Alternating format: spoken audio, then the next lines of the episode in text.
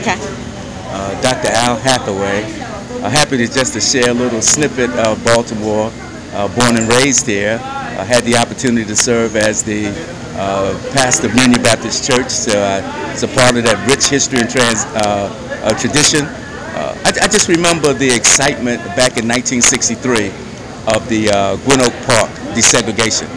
Uh, there was this activity going on. There were ministers, people from all over the country were there. They wanted to make certain that the young children of that era had the opportunity to play in an amusement park that was right off of Gwynn Oak Avenue.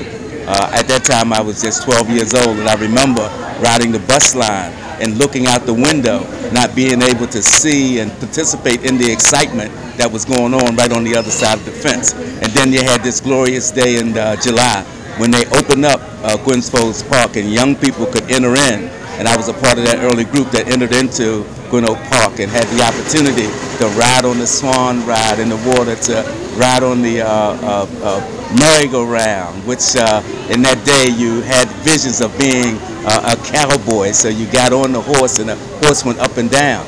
Uh, it was so powerful, that experience, that it told me the power of how civil dis disobedience, how protest can make change. And then uh, what I realized uh, going back years later, I'm taking my children on the National Mall, and I was able to show them that same merry-go-round that I rode as a child there in Gwynn Oak Park is now on the National Mall, where people from now forever can can, can memorize that protest that happened here in Baltimore City in 1963, which was the prelude to the Great March on Washington that was in August of 1963. Just an amazing experience. Baltimore is an amazing city, and I'm so proud to be a native of this city. Thank you.